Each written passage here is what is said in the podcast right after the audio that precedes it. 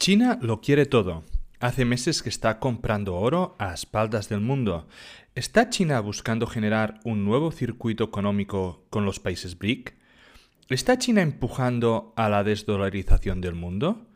¿Volveremos a tener un patrón oro?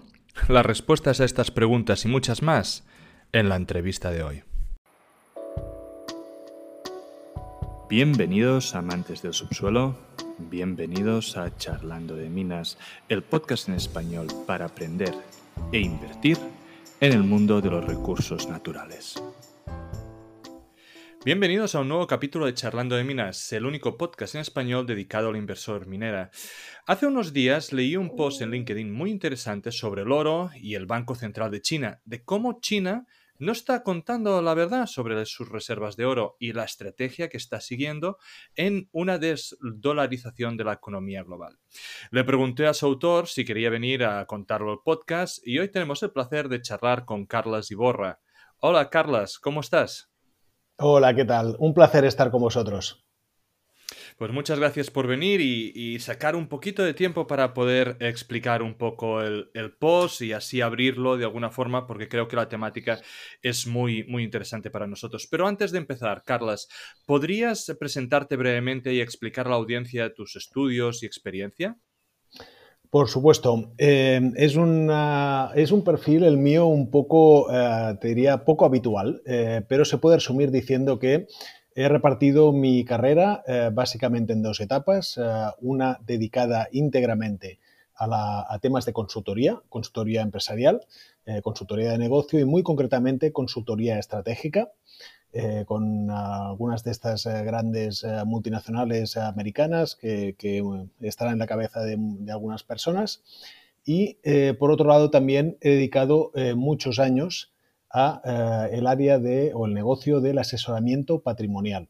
¿De acuerdo? Eh, básicamente lo, lo, que se conoce como eh, gestión de grandes patrimonios y de ahí también provocado de algún modo por mi tremendo interés por los mercados financieros.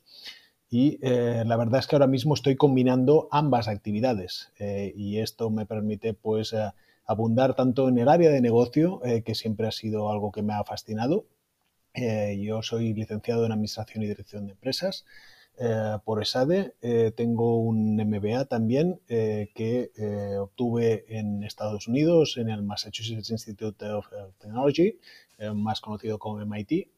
Y también tuve oportunidad de estudiar en la Universidad de Chicago eh, y, bueno, eh, la verdad es que en ese sentido me, considero eh, un, privilegiado al, haber tenido acceso a, entidades pues muy, muy reconocidas.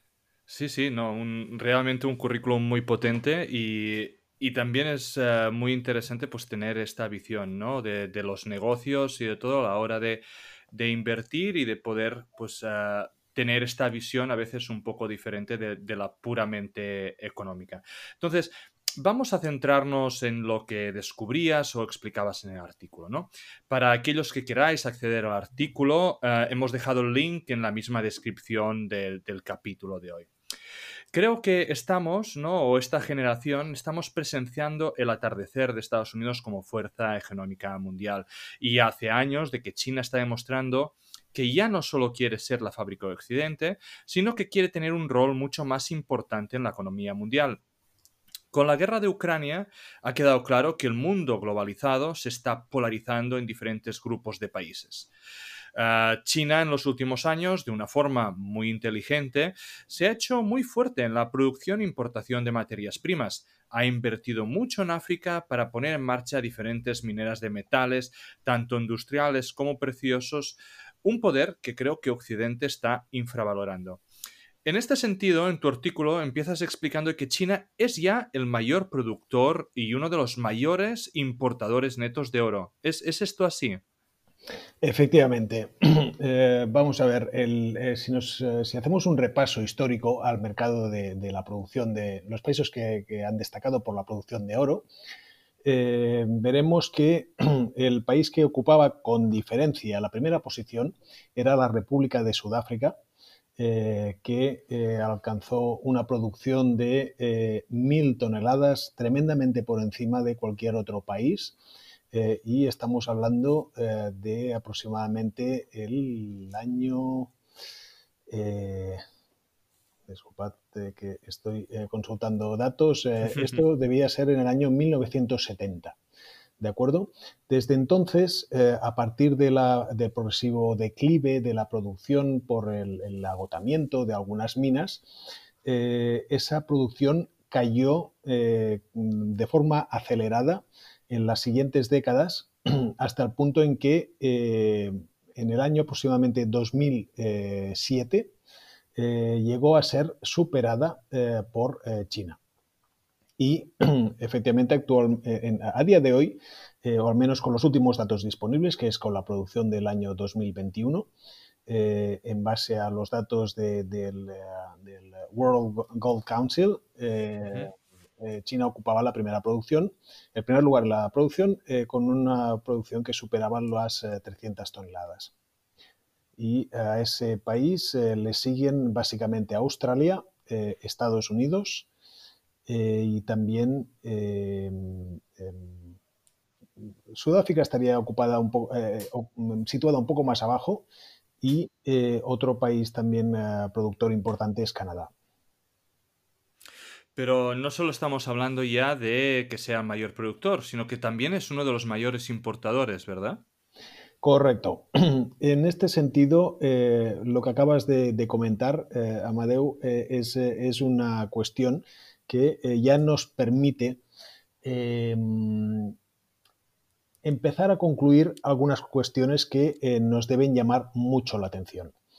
Eh, existen países, y dos claros ejemplos serían, por ejemplo, Suiza y el Reino Unido, que son a la vez grandes importadores y grandes exportadores.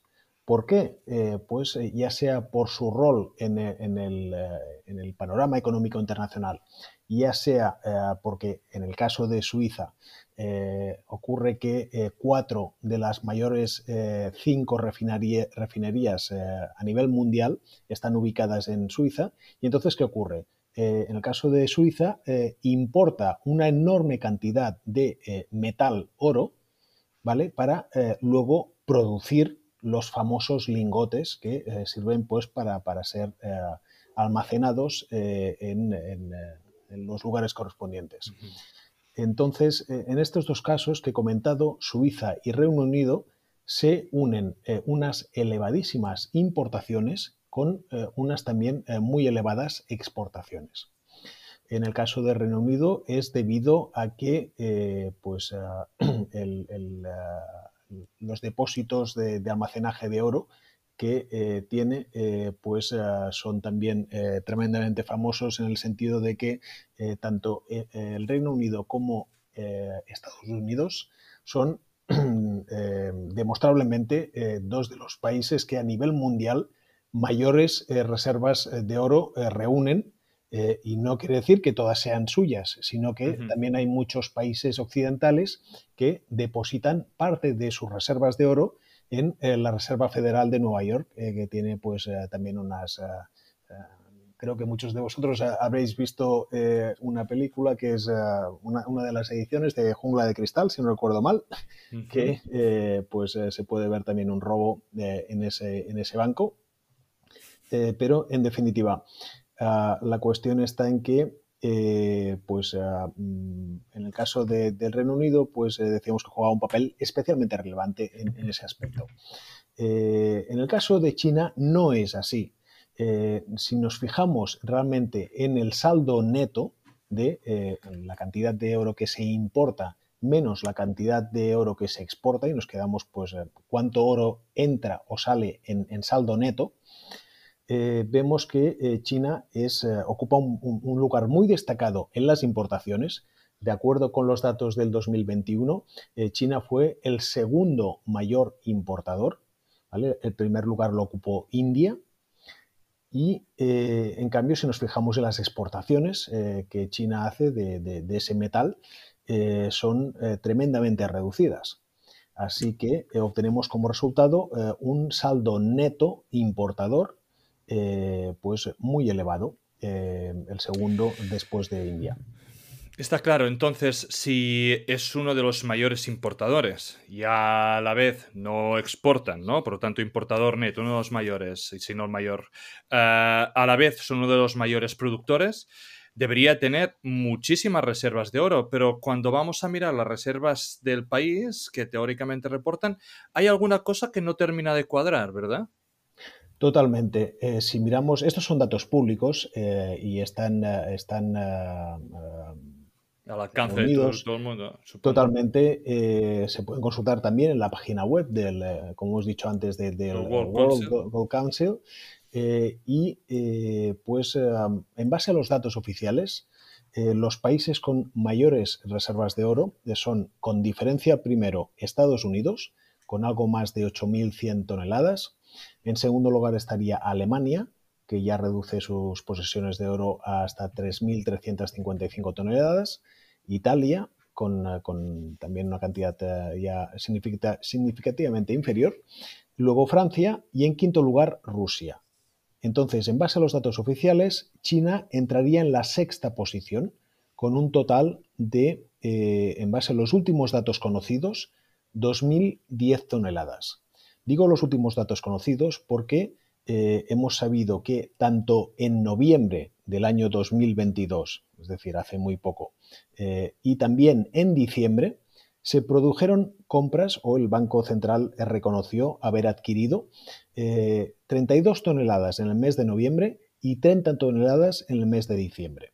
Y con esto el saldo total oficial ascendió hasta 2.010 toneladas. Esta cantidad, que todavía se situaría por debajo de las reservas de oro de Rusia, eh, digamos que, eh, como bien decías ahora, eh, genera muchas, muchas preguntas y, muchas dudas. ¿Por qué? pongamos algunos ejemplos. En primer lugar, podríamos decir que mm, las reservas de oro es una de las formas que tienen los países eh, para eh, guardar sus reservas. Otra forma muy habitual es, en lugar de eh, un metal como el oro, que es hasta cierto punto se podría decir pues, pues una, tradición guardar oro, ¿no? porque es, fácil de guardar. pero la, la, mayor parte de las reservas, en la mayoría de los países, se guardan en divisas. ¿De acuerdo? Y si comparamos el, volumen de oro, el valor de ese oro, con el total del valor de las reservas internacionales que tiene el país, en este caso China, China es con diferencia el país que más reservas eh, internacionales posee. ¿Por qué? Pues por una razón muy sencilla también. En la medida en que eh, China ha ido desarrollando un eh, papel de e, exportador mm, a nivel mundial cada vez más importante, ocurre que cada vez ha ido acumulando más y más divisas. ¿De acuerdo? Y, entonces, pues a todos los bienes que exporta en primer lugar pues a China eh, y a muchísimos otros países les sirven para eh, pues ir acumulando divisas de esos otros países, eh, principalmente dólares, también, por supuesto, yenes japoneses y sin duda también euros, eh, pues eh, ha ido acumulando esas reservas y parte de esas reservas las ha querido dedicar a comprar oro. Eh, aquí entramos de nuevo en el debate que antes comentabas, Amadeu, en el sentido de que este nuevo entorno que tenemos planteado a nivel geopolítico introduce cambios que provocan variaciones en el comportamiento de algunos países. Eh, probablemente las personas que nos estén escuchando recordarán que eh, con motivo del inicio de la guerra de Ucrania, eh, Rusia sufrió una serie de sanciones. Entre ellas, las reservas que el Banco Central de Rusia tenía depositadas en diversos otros bancos, en diversos países, eh, esas eh, reservas fueron bloqueadas. Eran reservas en eh, divisas que de alguna forma se, em, se, convirtió el uso de divisas en un arma y eso tiene profundas consecuencias.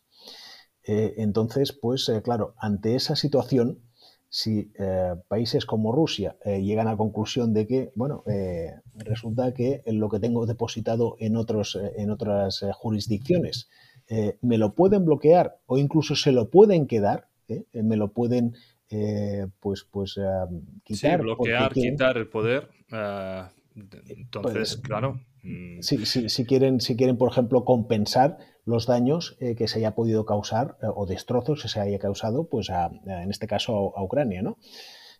pues entonces los países propietarios de estas, de estas posesiones llegan a la conclusión de que, bueno, más vale que vaya con cuidado en qué eh, en qué instrumento guardo mi dinero, porque eh, puede que me quede sin él. Sí, lo, único que esto no, termina de explicar y, a ver que, tú tienes es por qué mienten con el número, ¿no?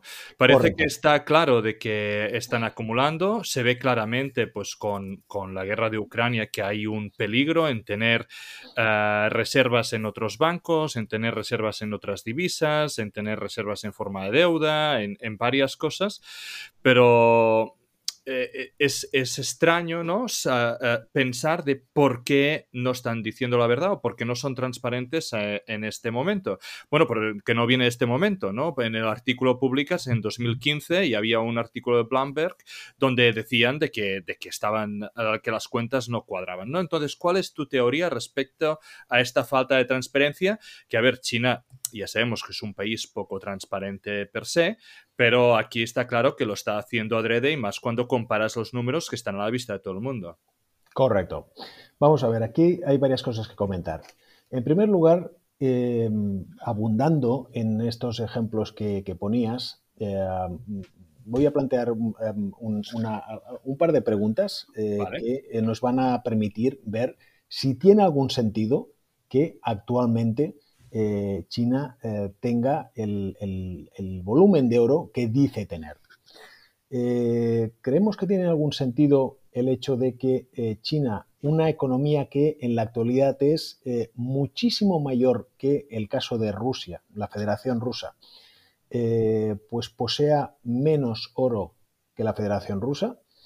Eh, aquí alguien podría argumentar que, bueno, eh, Rusia es la que actualmente está sometida a sanciones importantes y en ese sentido puede tener especial interés en incrementar su acumulación de oro porque no le em, se, arriesga a que se eh, le, sustraigan los dólares que pueda tener o otras divisas emitidas por otros países. Eh, pero bueno, eh, si, tenemos en cuenta que Rusia tiene un tamaño, el, PIB de Rusia es eh, tremendamente más pequeño que el, chino, pues en base a la cultura que existe en ambos países para tratar de acumular oro, esto en el caso de China es especialmente acusado, no tiene demasiado sentido las proporciones que ambos países acumulan. Pongamos otro ejemplo todavía más claro. Eh, el caso de Italia. Hemos dicho que Italia era, en base a las estadísticas oficiales, el tercer país que más oro acumula en reservas, un total de 2.452 toneladas. Eh, ocurre que Italia tiene un PIB, un Producto Interior Bruto, eh, que es una octava parte del de China. ¿De acuerdo? Y además ocurre que si miramos el total de millones que componen eh, este, este Producto Interior Bruto, ocurre que China, tan solo con sus reservas de divisas, ya tiene muchísimo más dinero, muchísimo más dinero que este total de Producto Interior Bruto de, Italia. Entonces, de nuevo, mmm, subrayamos la, pregunta. ¿Tiene algún sentido decir que China, eh, con, el, eh, con, la tradición que tiene de acumular oro, siendo el principal productor mundial y uno de los mayores importadores a nivel mundial posea menos oro que eh, el caso de Italia, eh, sinceramente eh, no, no, tiene ningún sentido. Y todavía una, última pregunta que ya definitivamente nos aclara que hay algo que no, que no cuadra y no suma. En base a las estadísticas oficiales, también podríamos afirmar eh, cosa con la que yo personalmente no, no, puedo aceptar o no, estoy de acuerdo en base a las evidencias disponibles, que China posee menos oro que la suma de los siguientes países. Taiwán, Kazajstán, Turquía, Uzbekistán y Portugal. Eh, con todos los respetos para este listado de países que acabo de dar, sabemos que son eh, las principales potencias a nivel mundial, eh, son los, países más poderosos del mundo y con independencia de que estos países pues, puedan también haber acumulado mayor o menor cantidad de, oro, es evidente que un país con la cultura de China, un país que en el pasado ya había sido ya había sido la principal potencia mundial en términos económicos. ¿eh? Eh, luego tuvo un tremendo declive, eh, pero ha vuelto a resurgir en las últimas décadas del siglo XX y está llamado, como mucha gente sabrá, a ser de nuevo la principal potencia mundial. pues en definitiva, claro, con esta foto mm, no, no parece que nos podamos creer eh, y, ya se ha puesto en duda en el pasado, como comentabas, con algún estudio, eh, que eh, en la actualidad China acumule tan solo 2.010 toneladas de oro. con todo esto, ¿tú crees que China a día de hoy tiene mayores reservas de oro que Estados Unidos? esa, esa, cuestión que, que sí que mm, decidí recoger en el título del artículo que escribí, eh, que como ha dicho Amadeo, pues a, cualquier persona puede, puede eh, leer en, eh, LinkedIn. Creo que se ha incluido pues el, enlace. Es, una afirmación de alto nivel. ahí me, atrevería a decir que los datos disponibles permiten llegar a esa conclusión y sin embargo exige esa conclusión eh, para ser probada eh, hasta que no lleguemos al punto en que China reconozca abiertamente cuál es el eh, volumen de oro que, tiene, que, acumula actualmente. porque claro, aquí tenemos que preguntarnos ¿qué, razones puede tener China para ocultar ese volumen. Exacto.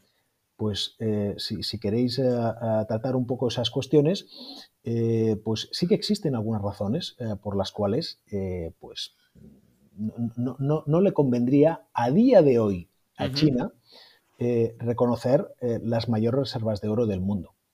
¿Vale? Sí que le puede convenir en los próximos años, pero no ahora.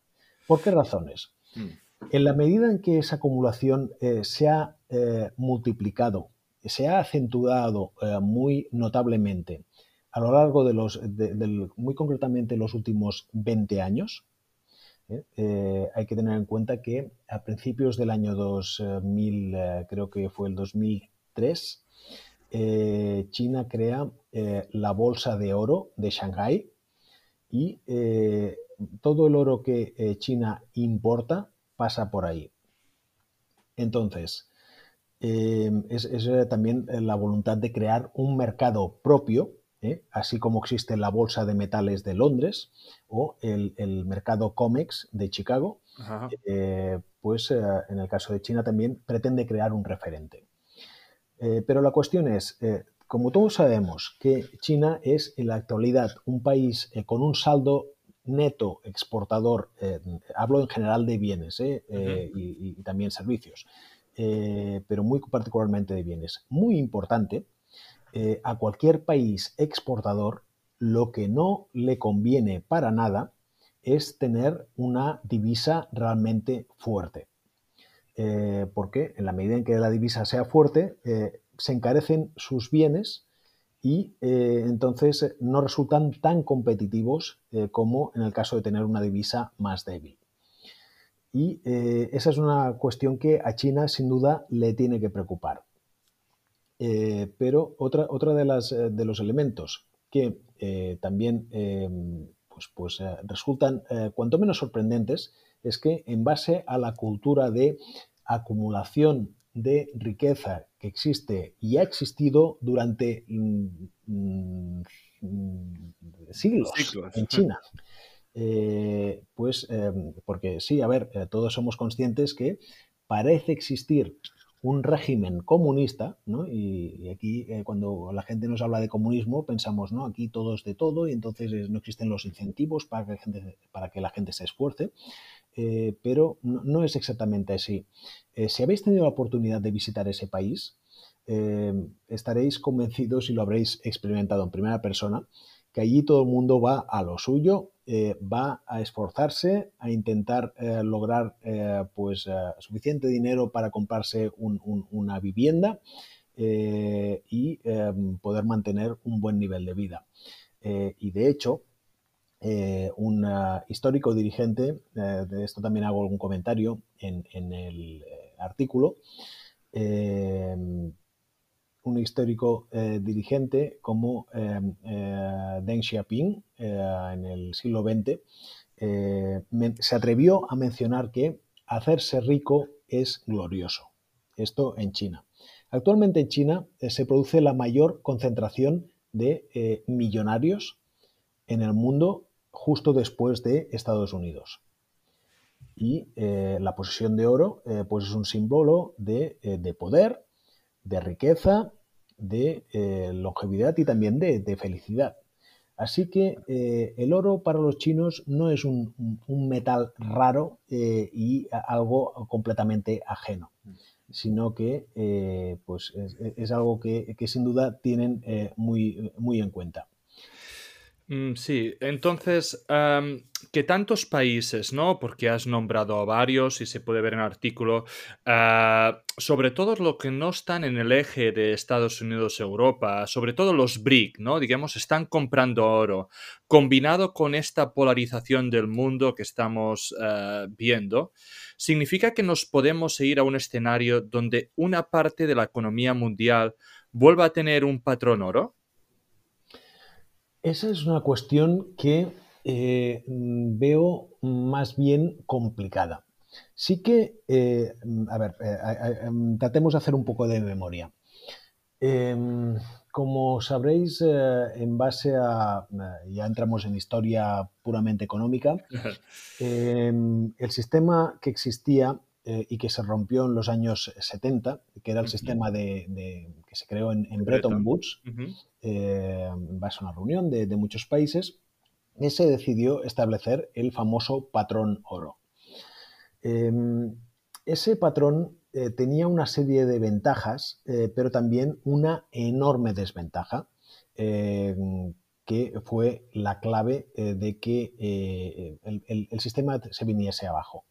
Y era el hecho de que cada creación de dinero por parte de los bancos centrales debía estar de algún modo soportada eh, por, mm, stock de oro.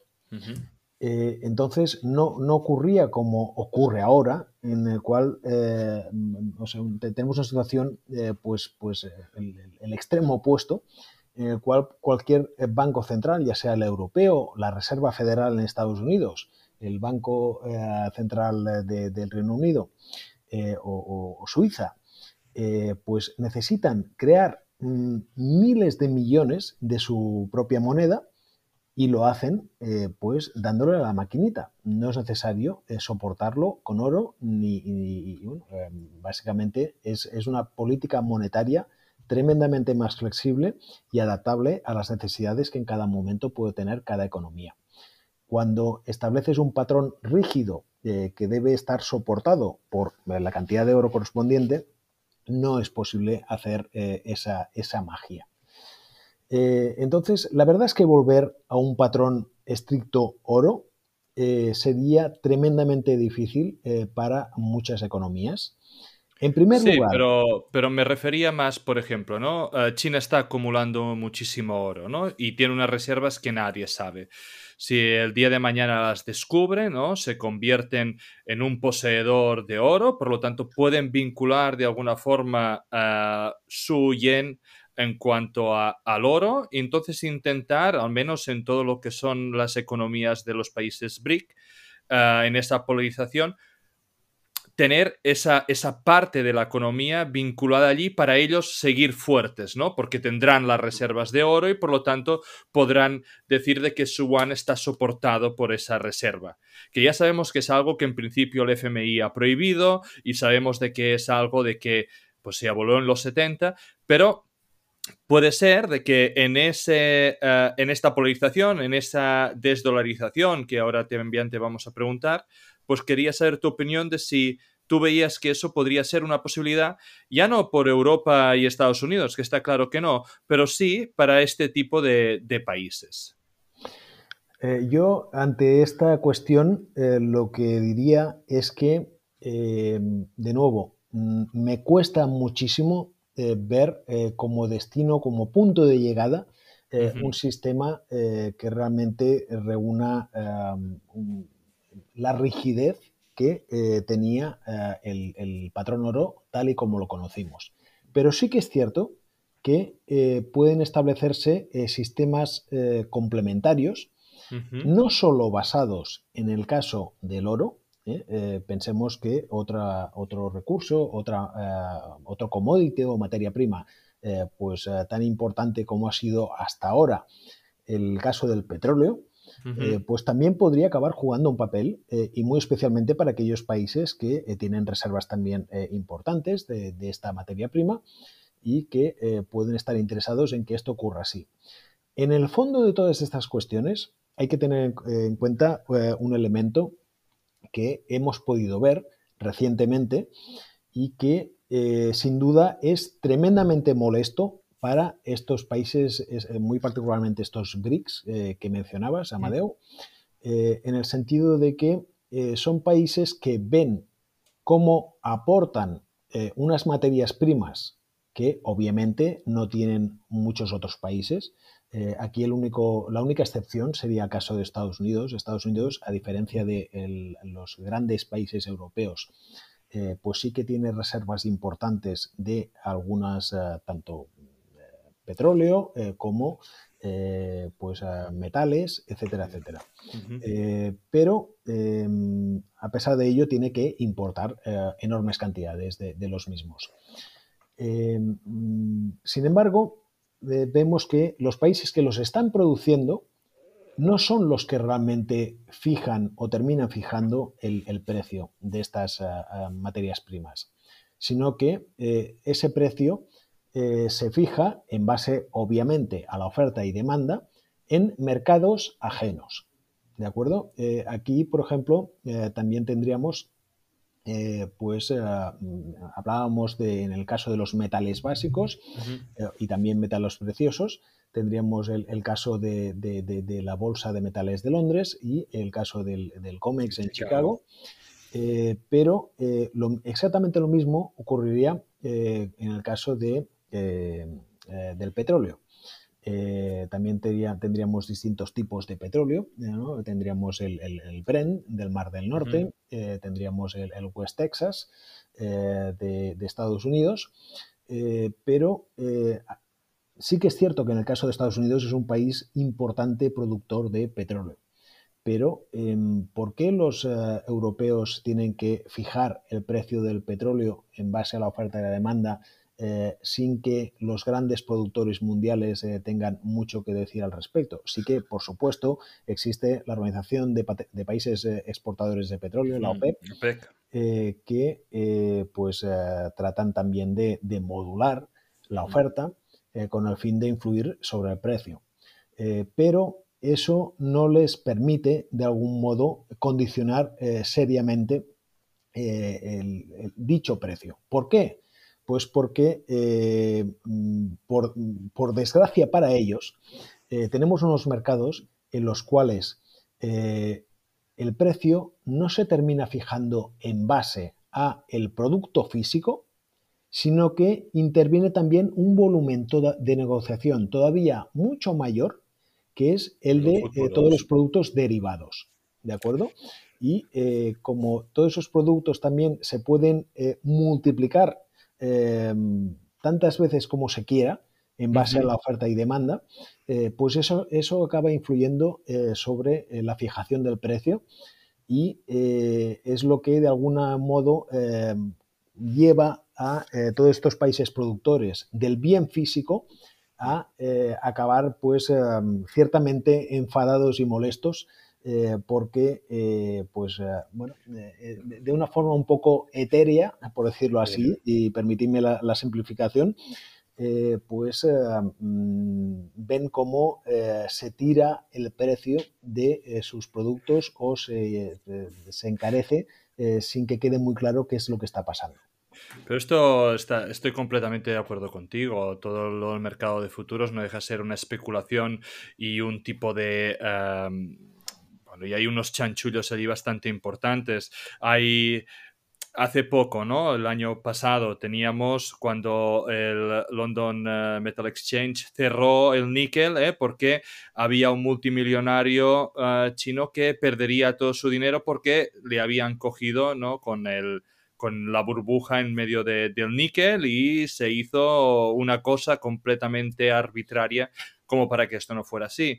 También hay algunos vídeos que seguro que la audiencia lo sabrá, de gente que ha intentado comprar futuros de plata, por ejemplo, y dejan vencer el futuro, pero el COMEX no te da la plata. Entonces es eh, realmente eh, muy un, tema muy divertido si lo miras desde fuera, pero que hay una manipulación evidente y ese creo que es un muy buen punto de por qué estos países productores no pueden tener su rol, por qué esos países productores no pueden decidir y más cuando se, se llegarán a un punto que serán hegemónicos y ya estamos viendo, por ejemplo, en China con el caso del cobre, de que mientras a día de hoy no es un gran productor, sí que es un gran importador, sí que lo trata y está comprando y financiando muchas minas en África como para tener ellos esas reservas críticas de, material, ¿no? Y en un sentido parecido, eh, vemos que ha, habido diferentes acciones, ¿no? En parte para desdolarizar el mundo, ¿no? Tú hablabas antes de Rusia, ¿no? Eh, no acepta dólares, ¿no? Debido a la guerra para comprar materias primas. China ha comprado petróleo en oro. Eh, ¿Nos vamos claramente a una desdolarización del mundo? Eh, aquí lo que hay que decir es que si bien existen pues eh, cada vez más eh, iniciativas en ese sentido, en esa dirección, nos guste o no, hay que recordar que todavía falta mucho para que podamos ver una divisa alternativa en el sentido de ser capaz de crear, de hacerle sombra al dólar. El dólar es con diferencia de todas las divisas que existen, la más empleada.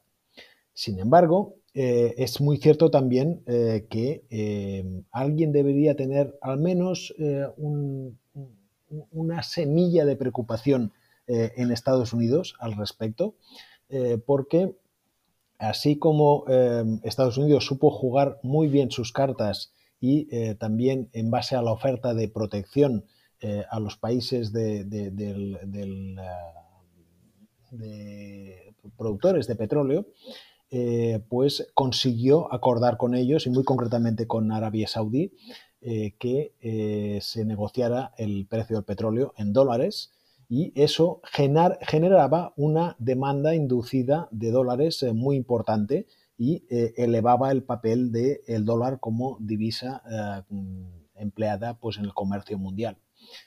Eh, entonces, eh, como decíamos, han existido em, cada vez más iniciativas para mm, tratar de evitar el papel eh, de, esa, de esa divisa.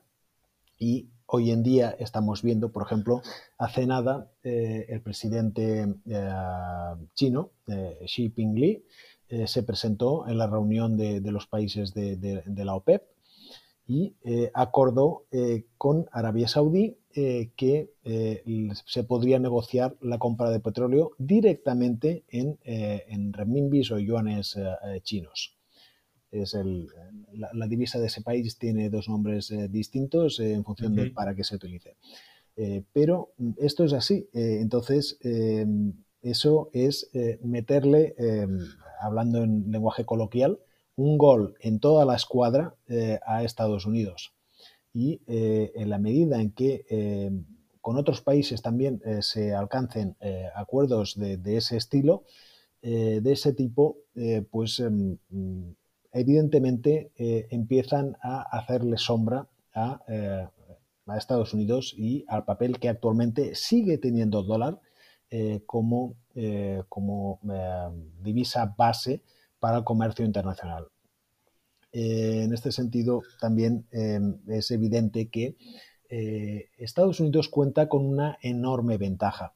Eh, en la medida en que, pues, pues claro, como tiene un banco central que puede emitir tantos dólares como, como quiera, y esos dólares son, es la moneda empleada pues, para, para la, mayor, la mayoría de ese comercio mundial, eh, pues eso le permite eh, sin duda pues una, serie de enormes ventajas. Em, en este sentido también hay que mm, recordar que em, pues el, dinero eh, que podría acabar em, siendo empleado con otras divisas, los países que mm, tengan que ser usuarios de esas divisas por desgracia, a día de hoy por lo menos, no van a poder encontrar las ventajas financieras que existen en un sistema bancario como es el de Estados Yuanidos. Eh, no podemos eh, todos eh, lanzarnos, tirarnos de cabeza a la piscina y empezar a emplear el, yuan chino en lugar del de el dólar estadounidense, porque el sistema financiero de, eh, China no está ni mucho menos tan liberalizado eh, como lo está el, de Estados Unidos.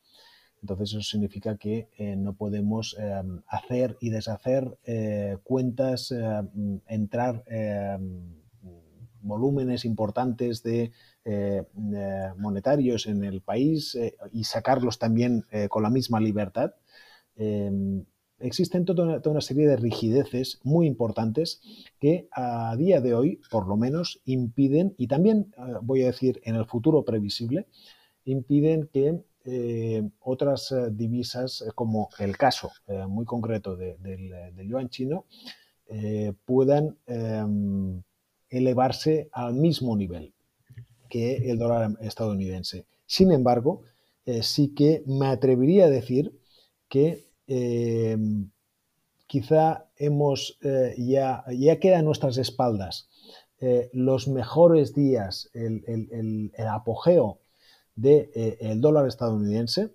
Y si bien hemos dicho que mm, no, se, no, vamos a cambiar las cosas en cuestión de, tres o cuatro años, al contrario, o sea, pueden, podemos estar perfectamente esta próxima década eh, pues eh, todavía viendo cómo el dólar continúa siendo eh, la principal divisa internacional, sí que progresivamente y poco a poco vamos a ver pues pasos en esa dirección que permitirán un progresivo debilitamiento del dólar no, no, no, como, no en cuestión de solvencia del propio país, que también ahí tendríamos mucho que debatir, eh, sino eh, por la eh, progresiva aparición de otras alternativas. A día de hoy, como sabéis, si alguien quiere tener, si, si, soy un inversor internacional y quiero tener algo que no sean dólares estadounidenses, pues probablemente podré tener pues yenes japoneses, podré tener euros, Quizá tendré también algunas libras esterlinas, a pesar de que, eh, como sabéis, eh, el Reino Unido no es ni, la sombra de lo que llegó a ser en el pasado, pero sigue siendo una moneda pues que, mm, eh, tiene, su reconocimiento. en cambio, difícilmente me lanzaré a la piscina de, de los yuanes chinos, a pesar de que con estos movimientos que hemos comentado mm, hace unos minutos, eh, sí que de forma progresiva eh, se va a estar empleando cada vez más eh, la moneda propia, la, divisa propia de un país que actualmente ya tiene unos intercambios en términos de comercio pues todavía más importantes con el resto del mundo que no en el caso de Estados Unidos. Estados Unidos sigue manteniendo pues estrechísimos vínculos de comercio con países como el Reino Unido, por ejemplo, o con Japón, por supuesto, pero eh, si nos fijamos en esos, eh, mm, eh, esos flujos comerciales, en el caso de China, veremos que ya mm, ocupan la primera posición por delante de los que tiene Estados Unidos, en, no solo en el caso de muchos países mm, europeos, sino, no digamos ya con, países africanos, con países, por ejemplo, también como, como Australia. Australia tiene un socio comercial que es China como primer socio comercial. Y, eh, en definitiva, las cosas van a seguir cambiando. Ahí tenemos que estar atentos porque, si bien, eh, insisto, esto no cambia de un año para otro, eh, pero la tendencia es cuanto menos preocupante, partiendo de donde partíamos, que era un em, casi monopolio por parte de Perfecto. Para terminar, la última pregunta ah, cortita. Ah, para 2023 ah, podría ser un año interesante para el oro. Hay un posible pivote de la Fed, una inflación que podría ser sostenida por encima de los tipos, puede que sigan imprimiendo, sigue habiendo un incremento de masa monetaria. ¿Qué opinas? ¿Cuál es tu, visión para el oro para este año? Eh, debo decir que, soy eh, tremendamente positivo para, el oro. Eh, creo que eh, así como mm, en este año que hemos cerrado, el 2022, hemos visto, a pesar de un excelente comportamiento eh, en el caso del precio del oro, mm, prácticamente no se ha movido. ¿Vale? Lo que ocurre es que comparado con, otros, con otras clases de activo, pues han caído mm, como, como el plomo.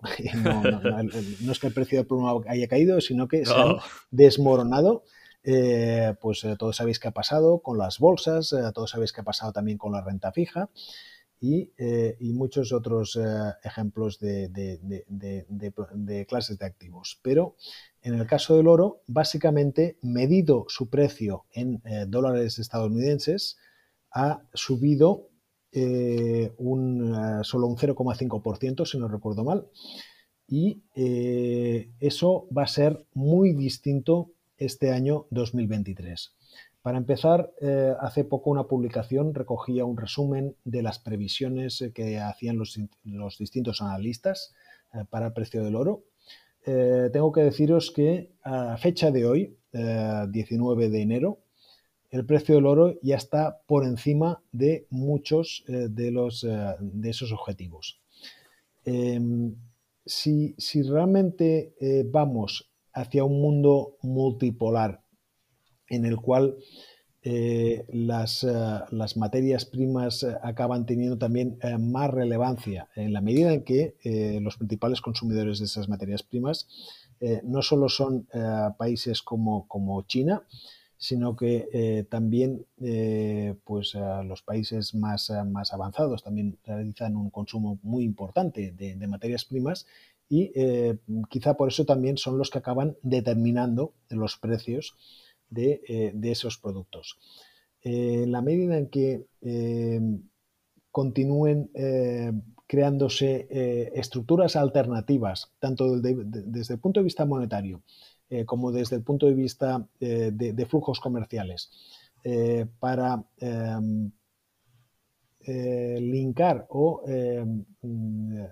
hacer condicionar el precio de, esas, eh, de esas eh, posibles divisas alternativos eh, a determinadas reservas de, productos, como por ejemplo, sí que podría ser el oro un caso, pero podrían existir, ya hemos dicho, otros ejemplos, como el caso del petróleo o de otros productos que son amplísimamente utilizados.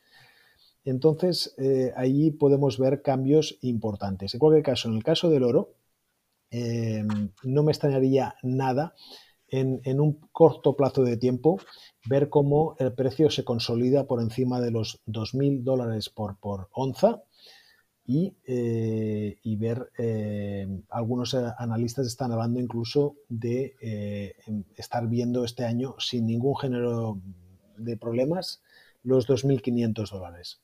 Esto sería un cambio eh, importante. Aquí hay que tener en cuenta también eh, el comportamiento que suele tener el oro, eh, en el sentido de que si hacemos un análisis también desde el punto de vista técnico, pues presenta un, aspecto, mm, diría que muy positivo y además también el, oro ha sido un mercado que tradicionalmente ha visto como su precio eh, se veía también eh, condicionado o limitado eh, por toda la actividad que hablábamos hasta hace poco de, los derivados. en la medida en que el oro ya no tiene ese papel de intercambio físico, aquí todos los, bancos que operan en el, en el mercado físico del oro, tanto en Londres como en Estados Unidos, eh, tienen eh, carta verde eh, para vender todo el oro que quieran, sabiendo que no se les va a exigir en ningún momento que aporten el, el, metal físico. Pues perfecto, muchísimas gracias Carlas por tu tiempo y por venirnos a contar tu publicación y para explicar de alguna forma por qué China Ah, creemos de que está mintiendo en sus reservas, porque creemos de que ah, tiene muchas más de las que cuenta y cómo se está copiando de este brillante metal. A la audiencia os animo a seguir a Carlas en LinkedIn porque hace mucho contenido de calidad y veréis muchos artículos interesantes en esta temática. Así que nada, muchas gracias Carlas por tu tiempo. Muchísimas gracias por tenerme, de verdad. Descargo de responsabilidad. Cualquier contenido que aparece en Charlando de Minas no es una recomendación de inversión. Amadeo Bonet y cualquier invitado no son asesores de inversión. Nosotros podemos tener algún interés en las compañías mencionadas en esta publicación. Asume que podemos tener sesgos y que no somos imparciales. Estos capítulos no dejan de ser un relato en mi aprendizaje en la inversión del mundo de las materias primas. En este podcast vamos a intentar sacar contenido educativo, entrevistas con empresas y tesis de inversión para que juntos podamos aprender de este fascinante mundo del subsuelo. Si crees que el contenido vale la pena, por favor dale me gusta, suscríbete al canal y compártelo. Soy Amadeo Bonet, bienvenido a Charlando de Minas.